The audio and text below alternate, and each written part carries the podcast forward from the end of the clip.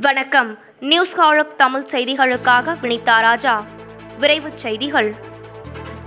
கடந்த பிப்ரவரி இருபத்தி ஆறில் அறுநூற்று எண்பத்து இரண்டு கோடியே எழுபது லட்சம் ரூபாய் ஒதுக்கீடு செய்து பிறப்பித்த அரசாணைப்படி போக்குவரத்து தொழிலாளர்களுக்கான ஓய்வூதிய பலன்களை உடனடியாக விடுவிக்க வேண்டும் என அதிமுக ஒருங்கிணைப்பாளர் ஓபிஎஸ் கேட்டுக் கொண்டுள்ளார் இந்தியாவில் கண்டறியப்பட்ட உருமாறிய கொரோனா வைரஸ் வகைகளுக்கு டெல்டா கஃபா என பெயர் வைக்கப்பட்டுள்ளது. இங்கிலாந்து ஆல்ஃபா தென்னாப்பிரிக்கா பீட்டா பிரேசில் காமா என பெயர் சூட்டியது உலக சுகாதார அமைச்சகம். உருமாறிய வைரசுகளை நாடுகளின் பெயரால் அழைப்பது சர்ச்சையான நிலையில் உலக சுகாதார அமைச்சகம் கிரேக்க எழுத்துக்களை புதிய பெயர்களாக அறிவித்தது. தமிழகத்தில் ஒன்று முதல் எட்டாம் வகுப்பு வரை அனைத்து மாணவர்களும் தேர்ச்சி என்று தொடக்கக் கல்வி இயக்குனர் அறிவித்துள்ளார். டெல்லி அரசு தடுப்பூசிகளை விரைவாக செலுத்தியதால் அங்கு தட்டுப்பாடு ஏற்பட்டுள்ளது. ஹரியானாவில் பல நாட்களாக குறைந்த எண்ணிக்கையிலேயே தடுப்பூசி செலுத்துகிறோம். அதனால் கையிருப்பு உள்ளது என்று ஹரியானா முதல்வர் மனோகர்லால் கட்டார் தெரிவித்துள்ளார். ஆன்லைன் நிறுவனங்களிடம் ஃபாஸ்டாக் மின்னணு அட்டைகளை வாங்கி ஏமாற வேண்டாம் என தேசிய நெடுஞ்சாலை ஆணையம் எச்சரிக்கை விடுத்துள்ளது. இது தொடர்பாக அந்த ஆணையம் சார்பில் வெளியிடப்பட்டுள்ள அறிக்கையில் இதுபோன்ற முறைகேடுகள் தொடர்பான விவரங்களை ஆணையத்தின் ஒன்று பூஜ்ஜியம் மூன்று மூன்று என்ற அவசர கட்டுப்பாட்டு அறைக்கும் EDC dot NOTAL at IHMCL dot com என்ற மின்னஞ்சல் முகவரியிலும் தெரிவிக்க வேண்டும் என அறிவுறுத்தப்பட்டுள்ளது. குஜராத் மாநிலம் வதோதராவில் இறந்தவர்களுக்கு கொரோனா தடுப்பூசி செலுத்தப்பட்டதாக குறுஞ்செய்தி வரும் நிகழ்வுகள் தொடர்பதால் விசாரணைக்கு அதிகாரிகள் உத்தரவிட்டுள்ளனர். பிரபல தமிழ் திரைப்பட நடிகர் அஜித் வீட்டிற்கு வெடிகுண்டு மிரட்டல் விடுத்த மர்ம நபரை போலீசார் தேடி வருகின்றனர். தமிழ் திரையுலகில் முன்னணி நடிகராக இருக்கும் அஜித் தற்போது வலிமை திரைப்படத்தில் நடித்து வருகிறார். இந்நிலையில் சென்னையில் உள்ள நடிகர் அஜித் வீட்டிற்கு வெடிகுண்டு மிரட்டல் விடுக்கப்பட்டுள்ளது. சென்னை காவல் கட்டுப்பாட்டு அறைக்கு போனில் பேசிய மர்ம நபர் இந்த மிரட்டல் விடுத்துள்ளார். இது தொடர்பாக காவல்துறையினர் மிரட்டல் விடுத்த நபரை தேடி வருகின்றனர்.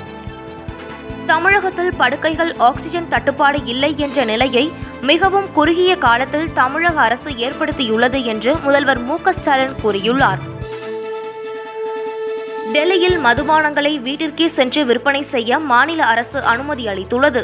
செயலி ஆன்லைன் மூலம் ஆர்டர் செய்தால் இந்திய வெளிநாட்டு மதுபானங்களை வீட்டிற்கே சென்று விநியோகம் செய்ய டெல்லி அரசு அனுமதி வழங்கியுள்ளது. இந்தியாவில் ஒருநாள் கொரோனா பாதிப்பு ஒன்றரை லட்சத்திற்கு கீழ் குறைந்துள்ளது. இந்தியாவில் கடந்த இருபத்தி நான்கு மணி நேரத்தில் ஒரு லட்சத்து இருபத்தி ஏழாயிரத்து ஐநூற்று பத்து பேருக்கு கொரோனா பாதிப்பு உறுதி செய்யப்பட்டுள்ளது. நேற்று ஒரே நாளில் நாடு முழுவதும் கொரோனாவுக்கு இரண்டாயிரத்து எழுநூற்று தொன்னூற்று ஐந்து பேர் உயிரிழந்துள்ளனர்.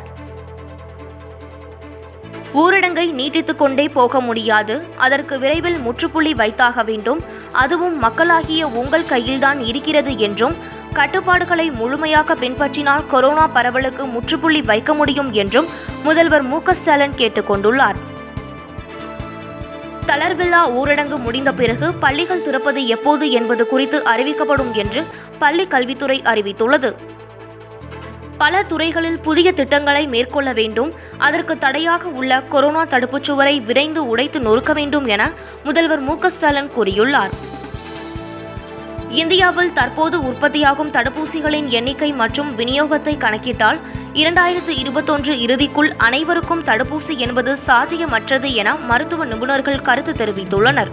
இரண்டாயிரத்து இருபத்தொன்று இறுதிக்குள் பதினெட்டு வயதுக்கு மேற்பட்ட அனைவருக்கும் தடுப்பூசி செலுத்தப்படும் என உச்சநீதிமன்றத்தில் மத்திய அரசு கூறியிருந்தது. ஆந்திர மாநிலம் நெல்லூரில் கொரோனா பாதித்தவர்களுக்கு ஆனந்தையா என்பவர் வழங்கி வந்த ஆயுர்வேத மருந்துக்கு அம்மாநில அரசு அனுமதி வழங்கியுள்ளது. எனினும் ஆக்சிஜன் தேவைப்படுபவர்களுக்கு அவர் வழங்கும் கண் சொட்டு மருந்துக்கு தடை உள்ளது. மக்களை காக்கும் மகத்தான பணியில் என்னை நானே ஒப்படைத்துக் கொண்டுள்ளேன். மற்ற மாநிலங்களை விட தமிழகத்தில்தான் அதிக அளவில் தடுப்பூசி செலுத்தப்படுகிறது. ஆர்டிபிசிஆர் சோதனைகள் மேற்கொள்ளப்படுகிறது என்று முதல்வர் மு க ஸ்டாலின் கூறியுள்ளார். கொரோனா முதல் அலையை கட்டுப்படுத்த தவறியதால் இரண்டாவது அலையை எதிர்கொள்ள வேண்டிய சூழல் ஏற்பட்டது. தமிழகத்தின் பொருளாதாரத்திற்கும் மருத்துவ கட்டமைப்புக்கும் கொரோனா இரண்டாவது அலை கடும் நெருக்கடியை கொடுத்தது என முதல்வர் மு ஸ்டாலின் கூறியுள்ளார். நரம்பு பிரச்சனையால் அவதிப்படும் மகனுக்கு மாத்திரை வாங்க கர்நாடகா மாநிலம் தி நரசிபுரா கிராமத்தில் இருந்து முன்னூறு கிலோமீட்டர் சைக்கிளிலேயே பெங்களூரு சென்று மாத்திரை வாங்கி வந்த தந்தை. முழு ஊரடங்கால் போக்குவரத்து நிறுத்தப்பட்டுள்ள நிலையில் மகனுக்காக ரிஸ்க் எடுத்த தந்தை ஆனந்தின் செயல் நெகிழ்ச்சியை ஏற்படுத்தியுள்ளது. இத்துடன் இந்த செய்தி தொகுப்பு நிறைவடைந்தது. நன்றி வணக்கம்.